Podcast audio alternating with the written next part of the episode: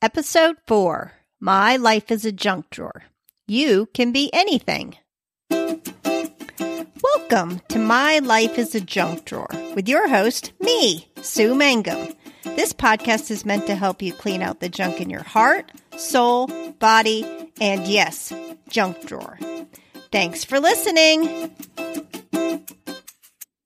Hello, everyone, and thanks for joining me. You are going to love this week's episode. I've spoken with my incredible friend and former nanny, Sydney Weber.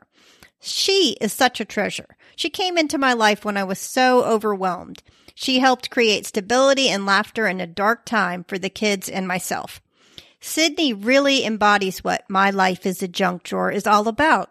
She's beautiful, smart, funny, talented, and beautiful. Oh, wait, did I say beautiful? If you look at her from the outside, you would think her life is perfect.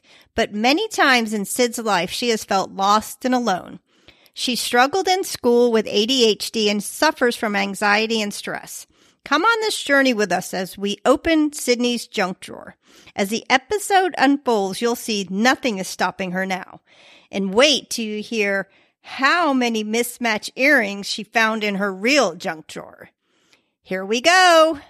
Here we are today with my ever loving, beautiful nanny that saved me back in 2011 uh, when we were on a mission trip together in Guatemala. And I was about 18 months out of grief, um, losing Mike. And one of my friends had just really pushed me to go on a trip to Guatemala. And if anyone knows me, that's very much out of my comfort zone, leaving my three kids, going to this small little country that I wasn't quite sure, you know, it was military. It could, at any point, we could be stopped. There was a lot of mosquitoes. We could have had malaria. I don't know. There was a lot of things in my mind that I thought could happen. What I didn't imagine was I was going to meet um, a young woman by the name, back then she was Sydney Shull, but now she's Sydney Weber, and how she would come into my life and make everything a little more fun, a little easier for me, and a little bit brighter for my kids. And she came in and she started to nanny for me. And um, Sydney, hello, welcome hello. to the show. Thanks for having me. Um, so Sydney, I kind of remember our friend TG introducing us. Do you, can you remember that and how it happened? So I think it was 2011 when we went to Guatemala together. Um, I had just finished my second year of college and I was in a very difficult uh, time of life. So every part of me was struggling. I had no idea what I wanted to do with my life. I didn't know what my calling was. I changed my mind every day. I changed my major as many times as possible in the education system, and nothing ever seemed to really fit. Um, besides art, and which is it's still a constant in my life today. Um, but I wasn't hanging out with the best crowd. My roommate and I never seemed to get along, and I just wasn't in a good headspace. I knew I needed a change, and deep down, all I wanted to do was really come home. So I came home for the summer. We went on this mission trip, and we got to know each other. We had a heart to heart that I will just never forget you told me your story and your loss with Mike, and it just touched me in ways that you'll never understand. So we went to Guatemala. We had this amazing experience. Um, I met Sue, and I'm not sure of 100% at the time that I was looking for something, but looking back now, I know that I was, and I knew that God was definitely working in my life. Um, little did I know that Sue was actually searching for something too. Uh, we were a match right off the bat. I needed a job and a reason to come home, and you needed a nanny. Yes. Um, I was 18 months into my grief, as I had said. And what a lot of people don't know about the second year of grief is it is sometimes as hard, if not harder, than the first year. Because the first year you have tons of help, everybody's bringing you dinners, and you're just powering through it. Literally, you're just like, okay, I can get through this birthday, and I can get through this anniversary, and I can get through this holiday. And then the first anniversary comes around, and I don't know if we all think that life is just going to be ta da, amazing. Uh, because what I realized was, oh my gosh, this is my life, and this is what I have to do every single day. And it was hard. So that second year, I kind of was lost too, not really knowing what to do. I had sold our business. I was working part time. The kids were at ages that were just like nutso. And, um, when, when Sydney came into my life, it was like this, aha. and she just brought a ray, uh, her smile just lit up the room and she was able to, um, I guess we kind of helped each other. Yeah, absolutely. point. I needed a reason to come home and you gave me an opportunity. Yeah. And I don't, I personally, I forget a lot of stuff. I remember sitting down with you and I remember our talk. I can't remember exactly what we talked about. Yeah. And um, I think that's probably one of the many heart to hearts that we started. we became more than uh, just uh, employer employee. She became like my first daughter, as I call her. And I'm mama three because she already has two mamas. So I'm just the third one, but that's okay. Yeah. All right. So once we got home, we kind of set up a routine, and I think you came two or three days a week. Is that correct? Yes. Okay. And um, when you started, what did the kids bring into your life? Oh boy. Okay. So when I started, the kids were at, at challenging ages. Libby was six, Chase was 10, and CJ was 13, 14. Uh, each of them had their own challenges and they all needed different things. You know, they were still grieving and they were still learning how to, how to live this life without their dad. They were, they were going through things that I, I couldn't relate to. And that was really challenging at the beginning. Um, I remember, you know, they, one thing I learned very quickly was the boys needed their space. The boys didn't want to talk. The boys were in their own thing. Libby, total opposite. She wanted to cuddle the whole time. She wanted to watch movies and cry and talk. And she just quickly became my best friend. And how did the relationships kind of grow with the kids? Like, did the boys start to talk to you more? Yeah. Did Chase not freak out Oh, quite so much? Chase. yeah. So, I mean, after the first year, it got a little bit easier. Um, I learned what they liked. I learned what they didn't like. I learned how each of them are very different. And they also got to know me, which I think was a big piece of it as well. You know, it was a, it was new for them having someone come into the house that they, they didn't know. And then all of a sudden they're with me all the time and they're growing and they're learning. And I was doing the same. And we just had to learn how to work together. But the boys always gave me pushback every single thing, whether it was homework, dinner, whose turn it was, was to play Xbox. Um, I mean, everything. And then my sweet little Libby became my sidekick. Um, but over the years, they started to see me as a as an older sister, and they knew that I wasn't going anywhere. We got more comfortable with each other. We did family vacations, and we had inside jokes. And they finally started to treat me like kind of like a big sister figure, and it progressed.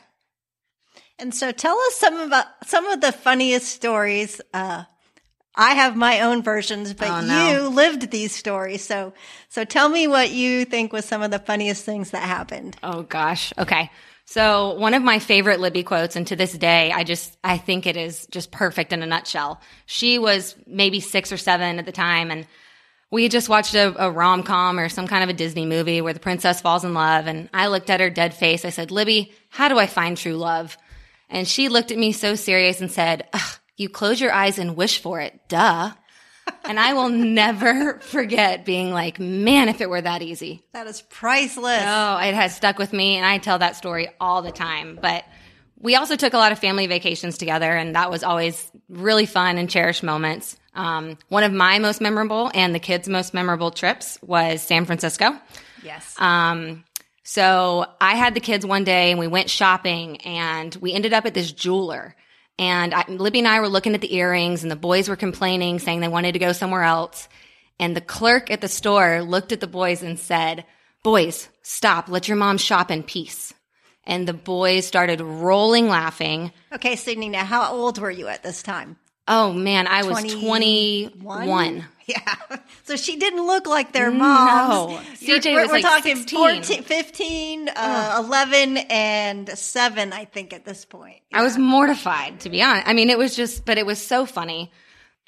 Okay, so same day, it was a uh, probably one of the longest days of my life nannying your kids.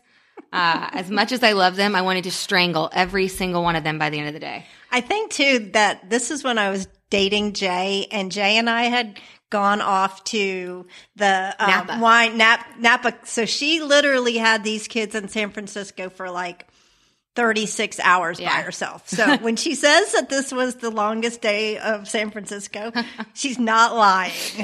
Oh, so we had I took him to dinner, you know, everyone's everyone's tired, they're exhausted. We walked around, we did the arcade, we I mean, we were just all over the place, trying to keep them busy, trying to keep them active and explore. Um, that was something I always loved to do with the kids was explore because they're always up for an adventure. But the same night, we finally get back to the hotel. We're in the elevator to go up, and there's one other man in the elevator with us. And I said out loud, Oh my gosh, I need a glass of wine. And out of nowhere, CJ goes, But mom, isn't that bad for the baby? And I swear to you, I turned pale. I, I turned ghost white, like mortified. Chase is rolling laughing. And then all of a sudden, Libby burst into tears saying that CJ was quote unquote D. Which she thought was drunk. Which he was not, by the way, to my, to my, uh, defense In her here. little seven-year-old brain, she was thinking that he was acting drunk. I Yes, guess. he was- She'd say D because she didn't like the whole word drunk. It was like a bad word. And I mean, he was, we were on one of those long day sugar highs where everything was hilarious and they just would not stop. And this guy is looking at me like, oh my lord, like who is, who am I in an elevator with? I was absolutely, totally mortified. Oh my gosh. Two, so I actually text all the kids before I came over asking, you know, guys, what are some really funny stories that we have? I know, like, like you, I'm struggling to remember some of them. Uh, each kid texts me back that story. You got to tell the elevator story. So they all remember it as one of our funniest moments. Oh my gosh. And I remember, I have forgotten the, the elevator, the elevator Oh. part. I remember in the store, the lady calling you the mom. that is really imprinted on Sydney's life. I am not their mother. Oh my goodness. I mean, does, uh, does CJ backing into my car twice count as funny? Oh. because that was one of the ones he submitted to was the backing of the car. And Oh then at one point one night this was chase's favorite funny story um, i told cj that he could not leave the house for something he hadn't done his homework or there was something and i told him he couldn't go somewhere and for five minutes he screamed at me in the kitchen that i was the devil oh. I don't think I heard that story. that one was another one It is amazing, actually, that you stayed, that you lasted, because um, if you guys don't know, so let's we're we're, we're going to go back just a little bit, but when she started, like um, Chase, my my middle guy, was the only one that grieved out loud, and when I'm talking about grieving, Yeah. like he would fall on the ground.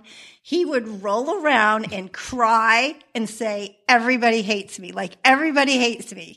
And, um, CJ, when she says he didn't talk, he didn't talk. Like he would go to his room. he would completely shut off So for Sydney to even be able to break any of these barriers, it's um, kudos to you. And I thank you so much. well they were wonderful though we all grew together And then, so a lot of people, because this is my new podcast, but I was dating this gentleman named Jay, and he did take us on some great trips. he did And then in um, 2012, Sydney was part of our wonderful little wedding, and she helped out a lot. And then that year she continued with us, but we moved into our house, I believe, 2013, and we kind of knew the kids were growing up. Sydney was needing more than I could give her, and she was kind of struggling again. Yeah. where to go in your life. again itching for a i was itching for a change that i i didn't know what i wanted And um, what I remember about that time is you wanting to maybe move to New York City Mm-hmm. and just try something on your own and be your own woman. Yep. You're what 23 by this time, maybe? Uh, 20, 20 22. Okay. Yeah, because I started really dating Kyle when I was 23. Okay. So I had a girlfriend who got a job with, she just graduated college. She got a job with Sony um, that was going to take her to New York City. And that was her dream. And she talked about it all the time. And it was one of those, those dreams that you're like, wow, that sounds really, really cool. like you just want to hold on to her coattails and go, yes, I'm go I want to go. you." I'm going to. And so I told her, I said, I just, you know, I'm at this point now, you know, the kids are grown up. They don't need me as much. I don't know what I want. She's like, well, move to New York, take a chance. You know, you've got five years of nannying under your belts. Try a family in New York. Come with me. Come be my roommate. So that sounds really, really fun. So I'm like, And she really, really wanted it to happen. I did. I was on to families and I interviewed multiple times. Um, so we take a trip. I'm, I'm gung ho about it. we take a trip up there. We look at all these apartments. Um, I We're realize coming from Atlanta, Georgia, Yes. where space is like vastness. Abundant. houses are big, um, trees, greenery. So she- Yeah. then you go to this. not to mention I lived with my parents, so I didn't pay rent. Right, that's Uh, true. so there's that piece of the puzzle. That's a pretty big piece.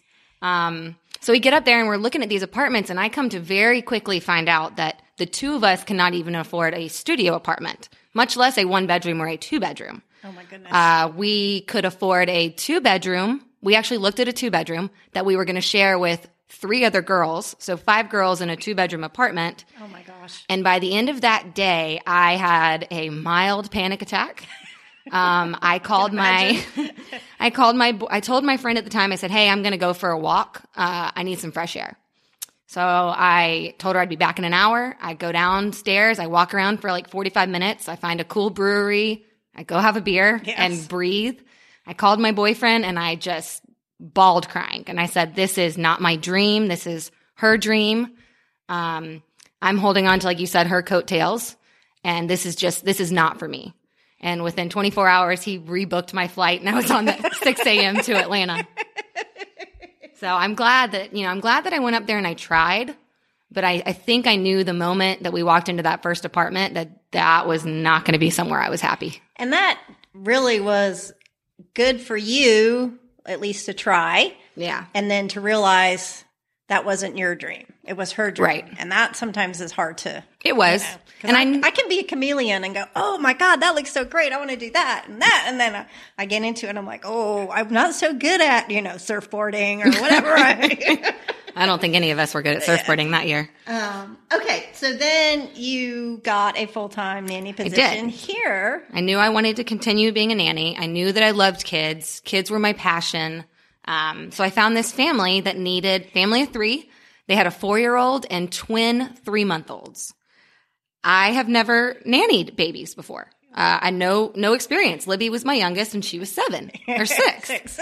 uh, she could tell me what she liked and what she didn't like. Right. Like it, it, I had never thought that that would be where I ended up. And the family said, you know, you have enough experience with kids. They're only going to be babies for so long. We we want you to to, to take this on. Um, so I said, okay. They lived about 45 minutes from me and it was a six to six job and it kicked my butt. Uh, but it was, it was phenomenal. And then, um, so she did. She went from my my my job with her was very unstructured. we were like, okay, can you do like Tuesday, Wednesday, Thursday afternoon next week, and then Monday and Friday? You know, we were pretty flexible. So Yeah. then you went to this We played it by ear. twelve hour a day, Yes. 12, five days a week, Twins. no sick days, twin babies, like Yeah. They don't tell you, um, at nanny school. folding lo- folding. Oh my underwear, gosh. Ironing, ironing baby clothes.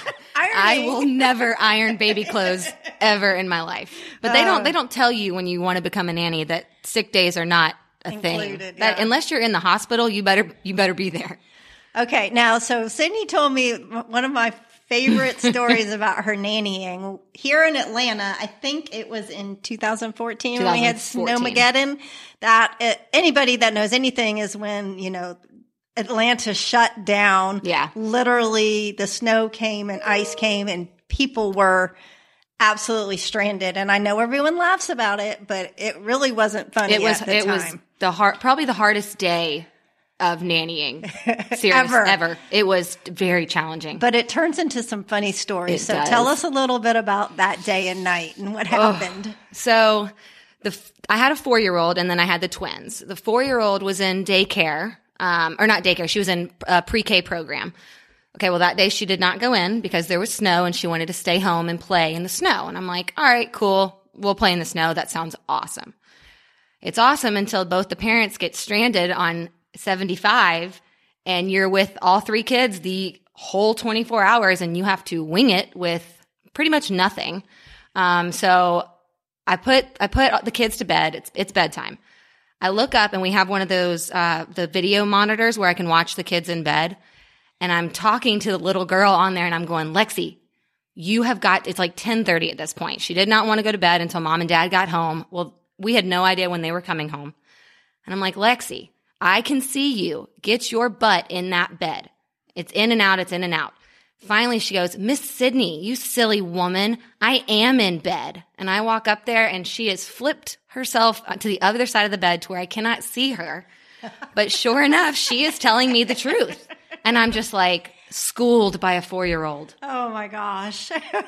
Not to mention, my now husband, he got off work at noon, like a nice, like a nice company. They let him off at noon. He got all the way up to our house, which is about 45 minutes north of the city. And my car at the time had horrible um, tires. And so he was in a Jeep and he's like, I'm coming to get you. I'm coming right now. I'm in Roswell. I'll be there in 20. Okay. Yeah. 20 turned into 24 hours. Um, his car slid down the hill, wrecked. He had to sleep in a church. Um, he showed up. he showed up 24 hours later, and I was just like at this point, pretty much in tears of exhaustion and it was the longest day of my life. And and then tell me, you said you finally thought that the little girl was asleep, and you put your head down on the couch. Oh yes, I and, forgot about this. Um, tell me that okay, so I yes, so I finally put her to sleep. I laid down. It's like eleven at this point, um, and all of a sudden I had been in bed for maybe twenty minutes, and I hear a crash in the kitchen, and I'm like, my it's my first time staying at their house, so I'm like kind of like creeping out. Like I think I might have had a butcher knife with me. Um, and I look and she is standing, she is standing on a bar stool eating peanut or eating Nutella out of the jar with a spoon and it is all over her face. And I'm like, what in the world are you doing? Get in bed right now. And was, I, what, what had crashed? Was it spaghetti sauce? The spaghetti sauce had crashed and shattered all over the kitchen. You should have got oh. paid triple time for that. Oh my gosh. It's definitely made for some good stories now. All right, now we're going to fast forward because um, you went from being a nanny to a very professional woman. I did. To a channel manager. Made quite and, the change. And um, tell me a little bit how you did this and and then what happened. so being with the kids six to six and raising the twins from three months, I got very I thought I was attached to Libby and Chase and CJ, but then I got like really attached to the twins because I felt like I raised them. And they started calling me mom at one point, and that that's when kind of the red flags start going up as a nanny because you don't you don't want that. Um, and my now husband, so Kyle was like, I think it's time to start looking at options. Um, so being a nanny, you you can't just give a two week notice. You know they have to find somebody else that they trust in their home to keep their kids. So I gave a six week notice with no job lined up on the other end. Um, the mom was very upset. She didn't talk to me the entire six weeks. Uh, it was a it was a really hard time in life. Um, so the last day of me nannying, I still didn't have a job, and I was applying anywhere, anywhere I could get my foot in the door, any receptionist, any anything at this point, personal assistant. I knew I didn't want to be a nanny again. I wanted to try to to cur- you know curve my path. Um, so my last day on the job, I just put the kids down at lunch, and I got a phone call from an IT company in Duluth, which is north of the city and they said, Hey, we think that you will be the perfect person to be our office manager. Do you want the job? I started bawling, crying on the phone with HR. And I was like, Yes. She goes, I haven't even told you the salary. And I said, I don't care. I just need the job. And she said, Okay, well, can you start Monday? Mind you, this was Friday. I said, Absolutely. I will start Monday. I had no professional clothes. I had nothing besides yoga pants and tennis shoes because that's right. what I had worn for seven years. Right. So it was quite the weekend, but I was so excited to have a job that it didn't matter. So I knew nothing about IT. Um, in fact, I actually at the time I felt like I repelled technology. Uh, nothing. I could never make it work. So I started as their office manager, and I loved it. I was the first person that people saw when they walk in the door. I was social. I was getting to use my personality, and I really felt like I was in my zone. And I did it for about eight months. And that's very different from what you were doing because you re- literally were with children all day, all day, all day, every day. day. So I saw. Now I, you're like with this grown ups, and you're like, wow, this, this is what is the great. real world is. Yeah, I mean, the only time I saw adults when I was nannying was when I, when I got to go to the grocery store, which was a challenge in itself. I mean, right. have you ever worn twins no. in a baby Bjorn? it's it's hard. So I'm I'm being the office manager. I'm loving it. Um, the VP of sales was like, you got a really great personality, and we have no women in sales. I really think you should try this inside sales position. So then I went from the office manager to running their inside sales department. Well, I hated that. Uh, I was in, went from being at the front and seeing people all the time and having this very open space to being in a cube. uh, cube life is a hard life and it is not the life for me. So I did that for about a year. And then one of our, one of our partners, so the company I was at was a reseller. So they resell other technology. Okay. One of our partners had an opening for a channel manager. So Okay. basically I got on Google. I Googled every description of channel manager that you can find. Um, and I learned that it was a relationship driven position all about who you know and making, co- making connections. Okay. Okay, well, I'm very social. So I was like, yes, that sounds wonderful. So I interviewed for about two, two weeks and then I got a call and said, Hey, we want you in Nashville uh, for your final interview. And I left that day with a job offer.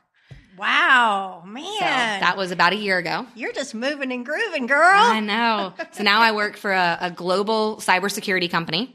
Um, and it has opened up so many cool, I've only been doing it for a year, but it has opened up so many cool opportunities. yes, So and now you're traveling everywhere. I travel everywhere. Um, I work from home, And which you- is really cool. cool. And then in in the midst of that, you um get engaged I and get did. married to engaged. Kyle. Yes. And has the cutest little wedding ever. Ugh. And um, so you're not too busy at all because you know, new job, new marriage, um, you know, just being socially Sydney, you decide that maybe you want to become an entrepreneur too, correct?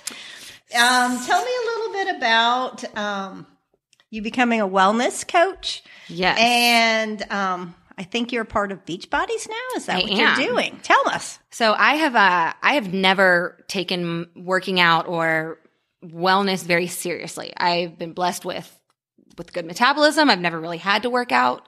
Um, my husband, on the other hand, he is a fitness guru. I mean, sugar is not allowed in our house. He works out like six days a week.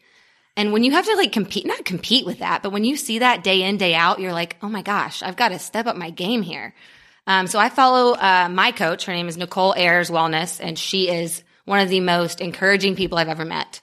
And she was like, Sid, I really think that if you jump in head first, you seem like that kind of person, which I am. Jump in head first, become a Beachbody coach. It's going to hold you accountable. Um, That's true. And it a hundred percent has. So I've been doing that for about five months now.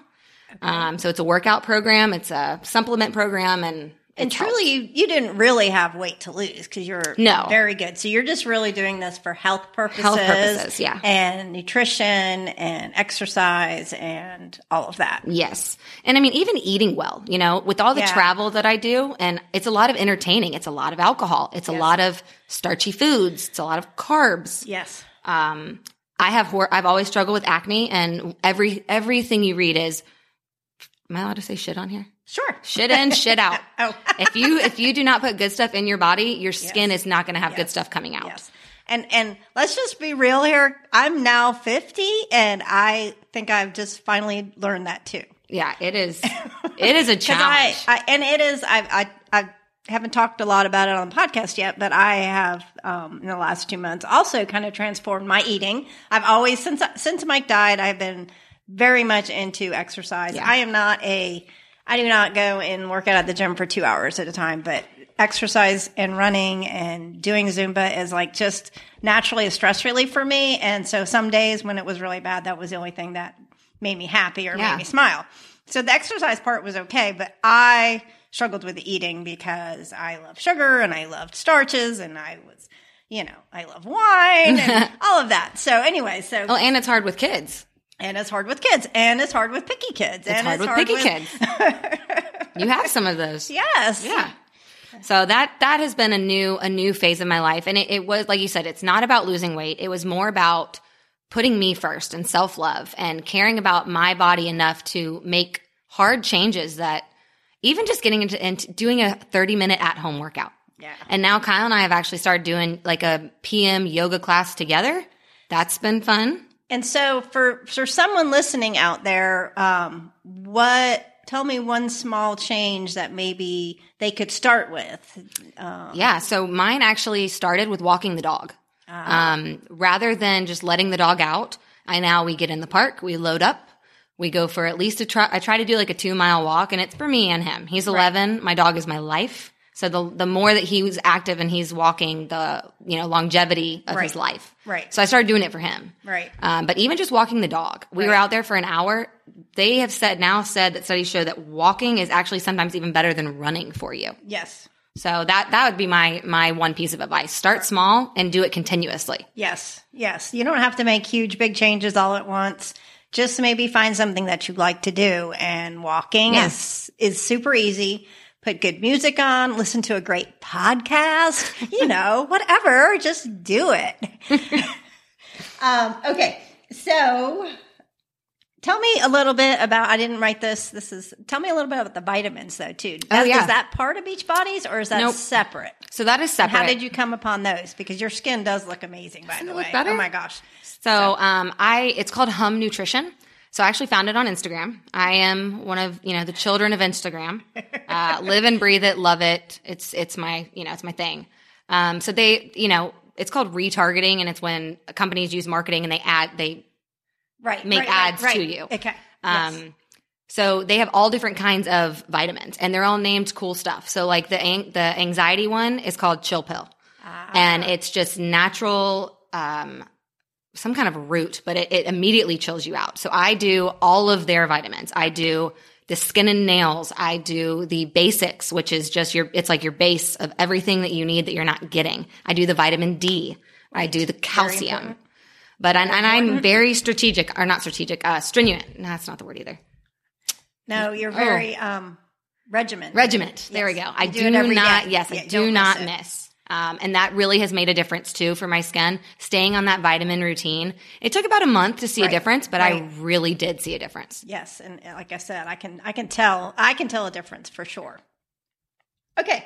So again, now you're, you know, Oh. got a new business, you Yeah. have a new job, wait, you have a new man, a marriage, and you're you're doing beach bodies, and then you just decide that you want to create this amazing gratitude journal. And um so Sydney actually got me into this gratitude journal. I've I've kind of become a little bit of an Instagram junkie too, because you know I try to channel my twenties often as I can, and my kids just hate it. But I have this. I don't know. I have this little need inside of me. It's my inner 25 year old that somehow comes out. And It's so- fun. It's so fun. It's fun and it's kind of addicting. And um, I, along with my um, eating healthier and drinking less, I've kind of tried to build my faith since January. And one of the things that Sydney was doing is she was posting these pictures of her gratitude journal and how um, every day she writes.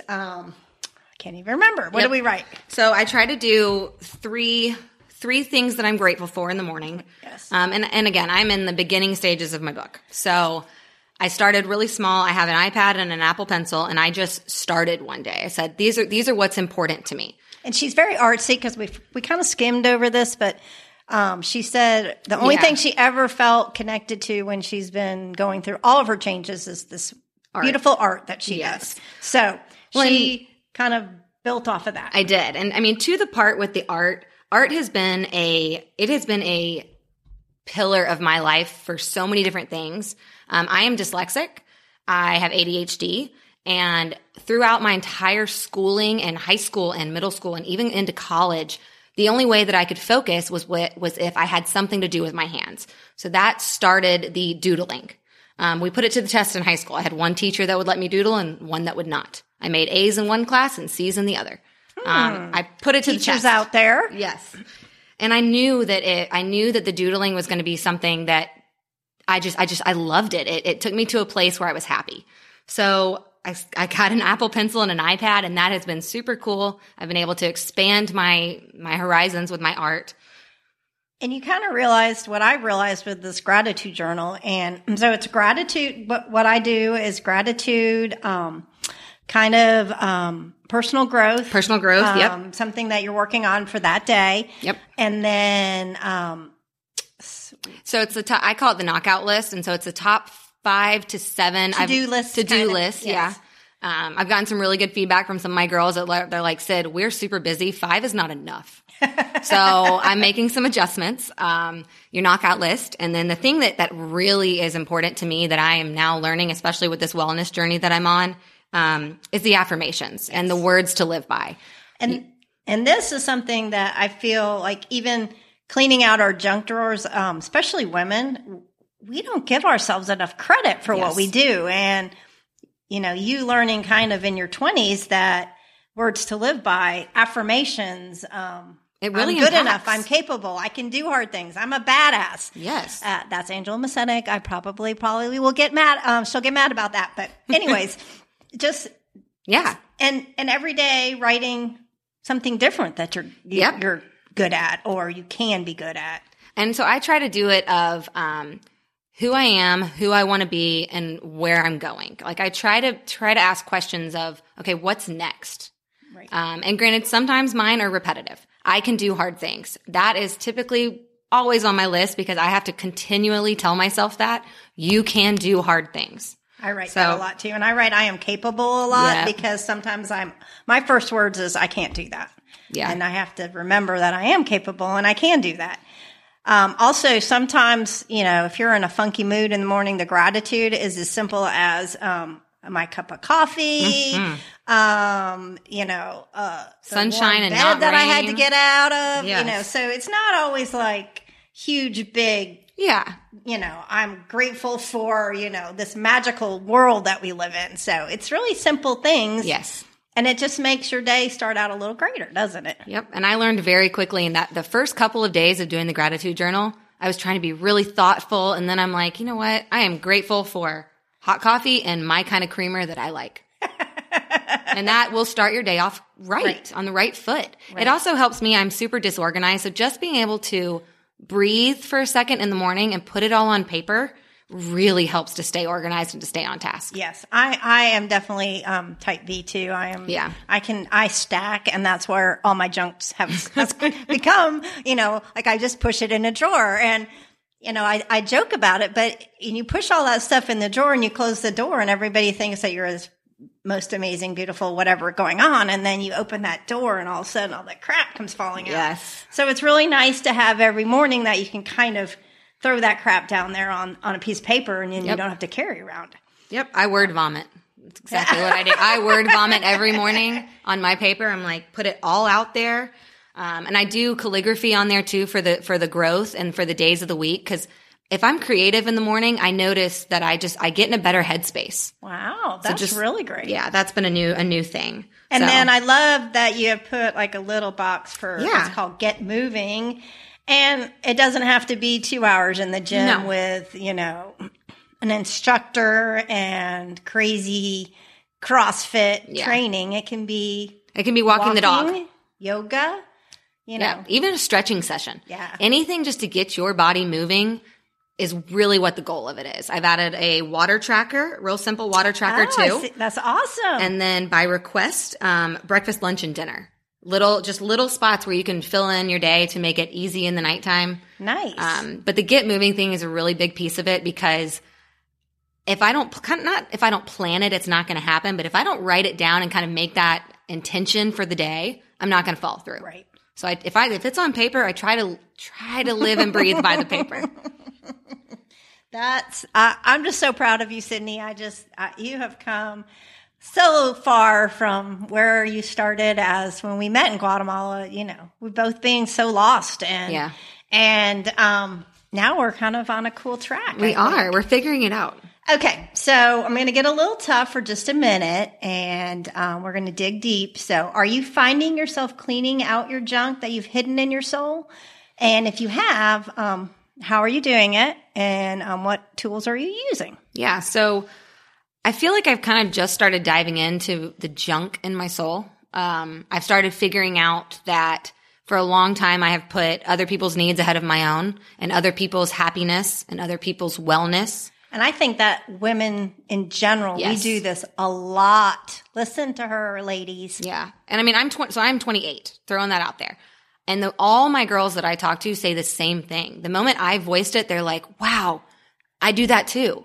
Um, it's a lot more prevalent than I think that we're aware of. Yeah. So I have really tried to kind of take a step back, um, and look at myself from the inside out and say, all right, these are the few things that I'm struggling with. And these are the things, this is my junk that I've been pushing down for a long time. Getting healthy, that is my junk. I start it, I quit. Yeah. Start it, I quit. So making that a really strong intention in my life.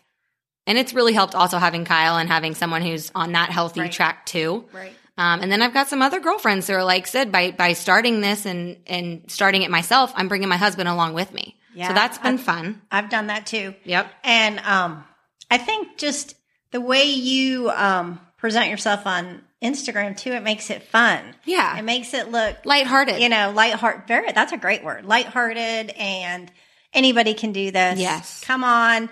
Um, very inspirational. Thank so, you. Um, keep doing that. Thank you. Well, a lot of the stuff with the junk too is that I'm learning. Okay, that that thing that's in the junk drawer that sparks no joy. Yeah. And if you watch Maria, um, Kondo. oh my goodness, y'all, everything is sparking joy. The amount of the amount of memes. Like I read a meme yesterday that said. All right, friends, it's time to spark joy. If you're not sparking joy in my life, you're out in 24 hours. And I died That laughing. That is so funny. Oh my gosh. So my husband Jay, he put a pair of socks on the, the, the bed. Okay. And I'm trying to do the Marie Kondo thing, but I, my, I just get so overwhelmed. So I do like one drawer at a time, but he brings and he puts this pair of socks on the bed. And I was like, what are, what are these socks doing on the bed? He goes, Oh, they don't bring me joy. I was dying. I was like, I wow. love it. He, I think he watched maybe one episode, but it was so funny because they're, they haven't brought me joy for a very long time. So Oh. it was really funny. Okay, well, Kyle thinks that I'm a hoarder, which I, I mean, to his defense, I am a little, I'm an artist. So I truly believe that everything has a second purpose Right. and that I can reuse it again in an art project. Okay, that is not true. Okay, first of all. So I asked Kyle, we were doing the Marie thing and we're talking about sparking joy and he goes, yeah, everything that doesn't spark joy in my, in this house and in my life, I just put it out in your art studio. I'm like, oh, great. So now I've got a joyless studio. Awesome. But it's been, it's been really fun, but, um, sparking joy and making making those conscious choices to to better myself and really to focus on self love, Right. Whether it's physical, whether it's emotional, um, I think nutrition. that you um, have made yourself a little more vulner- vulnerable Yeah. too.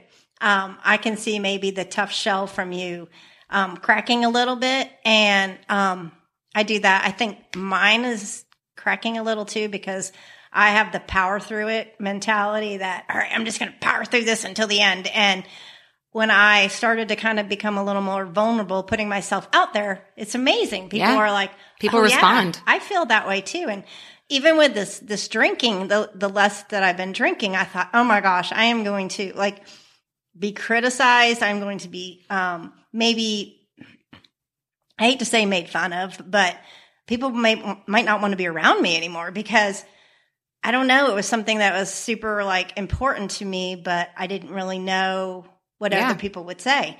And I can't tell you the amount of people that have come up and said, all right, so I'm not doing it totally, but I've stopped drinking one or two days a drink week, or I really commend you what you're doing. Nobody has not invited me to a party, so I guess I'm still okay. You're still fun. Sydney and I are totally sober We right are. now, and we're having a great time. So, anyway, I mean, I think that the things that we sometimes feel scared of, and we just put in our drunk, our, our inner junk soul, um, when we let them go, Yeah. and they they haven't sparked joy or they do spark joy or you're scared that vulnerability people see it and they like Yeah. like, wow I've gotten I've gotten more and you know with social media now everyone's had that social media conversation. We all know how harmful social media can be. yes Putting yourself out there, that was a huge thing for me. Right. I've got my image on social media. I like this image that I've built. right of course I like all my pictures. They make me Right. look like this really cool girl who travels all the time and has a super hot husband. Um, but the more that I put myself out there, I've actually gotten so much honest feedback. Right. I've had friends that I haven't seen in years that are like, all right, Sid, I see you working out. I'm going to the gym. I'm like, Awesome. boom. If I can spark that in one girl, right that means someone else is, is working on their right. wellness journey. and they tell two friends And they tell- two exactly. friends. so yes Positive a reinforcement. trickle down theory i think it's called Yes. And um, so I think that's awesome. Okay, so we are going to wrap it up here, and uh, I'm going to ask everybody in my podcast that comes and is a interviewee um, this last question because I think it's kind of funny. Um, what is the funniest or weirdest thing that you've ever found in a junk drawer or a closet? Oh gosh. So First things first, there's another meme that is floating around that describes me to an absolute T that my best friend sent me. And it's a picture of a girl sitting in the middle of her bedroom with all of her junk around her. She's got a mask on her face. She's reading old notes and she's totally distracted by all the cool stuff because she's like, wow, I haven't seen this stuff in years. Okay, that is me. Trying to clean out a junk drawer takes me like six hours because Yes. I have to, I have to evaluate every single thing. And I'm like, ooh, I don't know if I can part ways with that yet. So it ends up in the studio. Right. Um, but I looked in my junk drawer and there's three things that I have found. Um, a handful of single earrings where I'm convinced that I will find the match. I swear I'm like, that earring match is going to turn up one day. I can't get rid of it. So I've got at least seven pairs of single earrings. And did you get rid of them or no? No, they're still there. So I can't. think maybe you just I get your I'm- other ear pierced and you just wear one over You there. know, it's actually become a cool thing now. If you wear mismatch earrings, Ah, is, like is what the yeah, you know, that's what the the teenagers are telling me. All right, I'm gonna cool. get some advice from Libby on that one. That's funny. Um, I found an iPad, an iPod from the 2000s. oh, I think I have one of those Uh, yeah. too. Well, mine doesn't work, Yeah, mine doesn't either. so I I, I parted ways with Did that. you? It ended Mine up in the trash can. Mine's still in the It's still in the drawer. over there. I'm like, oh, it's so cute. I can't get rid of it. I have a flip phone, people. Oh my! Do It you really? not work either. No, I can't get rid of that flip phone. No, you got to save it. white. No, it- you got to save it for the grandkids because one day they're going to be like, "Come on, what is that thing?" And they can take it in for show and tell. That's true. That's what you got to do. Oh my um, the last thing that I found, uh, it, this is a quick story, but um, when I was growing up, I was, like I said, I was ADD and dyslexic, so I was not good at school. I never really made great grades. I was always terrified when the report card came home. So you said, what's the funniest thing you found in your closet? Well, when we moved out of my parents' house, we looked in a storage closet that was hidden in my closet, and it was like seven years of report cards that I tried to hide from my parents that would get mailed to you. I would intercept them in the mail, and I would just trash them in the closet. Oh my god. So that was pretty funny. that that's pretty funny. That's hysterical right there. Yeah. Oh my gosh. Okay. Well, Sid, it has been a pleasure to talk with you today. I know thank you that for having me. um, people out there are just going to uh, fall in love with you just like I have. And um, she's got, you guys listen to this again because sh- this didn't come easy. She's got ADHD. Mm-hmm. She had, she had severe anxiety and um, now she's just like this yoga mo- model. Um, You're so sweet. anyway, so she just simple, small changes Simple, small changes every day, though. every day. That's good. Consistency. So when you're starting, ladies, or one, the two or three gentlemen that are out there, something simple you can do every day. I Yeah. think that's great advice, Sydney. Great. So tell everyone um, where can they find you should they want to um, Ah. follow you on any of those social media places. Yeah. So Instagram is going to be your best bet. Um, it's simple. It's wellness with Sid, uh, Sid with one D, S Y D. Um, and then we're also on Etsy, and hopefully that's where I'm going to sell the planners. Okay. And is that still on with? Uh, is that under Malia's Market? It's under. Uh, I'm going to change that. We're going to change it to wellness. Everything's with Sid. Everything's going to be with wellness Sid. with Sid. All right. Awesome. Well, thanks for talking with me today. Thank you for having great. me. It's so much fun. All right. Bye-bye. Bye Bye. everyone. Oh, wow. Haven't you just fallen in love with Sydney? She's so open, honest, and kind, and tells the funniest stories. We could have gone on for hours. Please check her out at Wellness with Sid and give her a thumbs up. Stay tuned next week when my courageous friend Monty Young visits and shares her tender and revealing story about her battle with breast cancer. Until then, we'll see you later. Thanks again for listening to this podcast. If you like it, you can go over to iTunes and subscribe and give me a rating. You can also leave comments and questions. You can also find me at suemangum.com or mylifeisajunkdrawer.com. Hope to hear from you soon.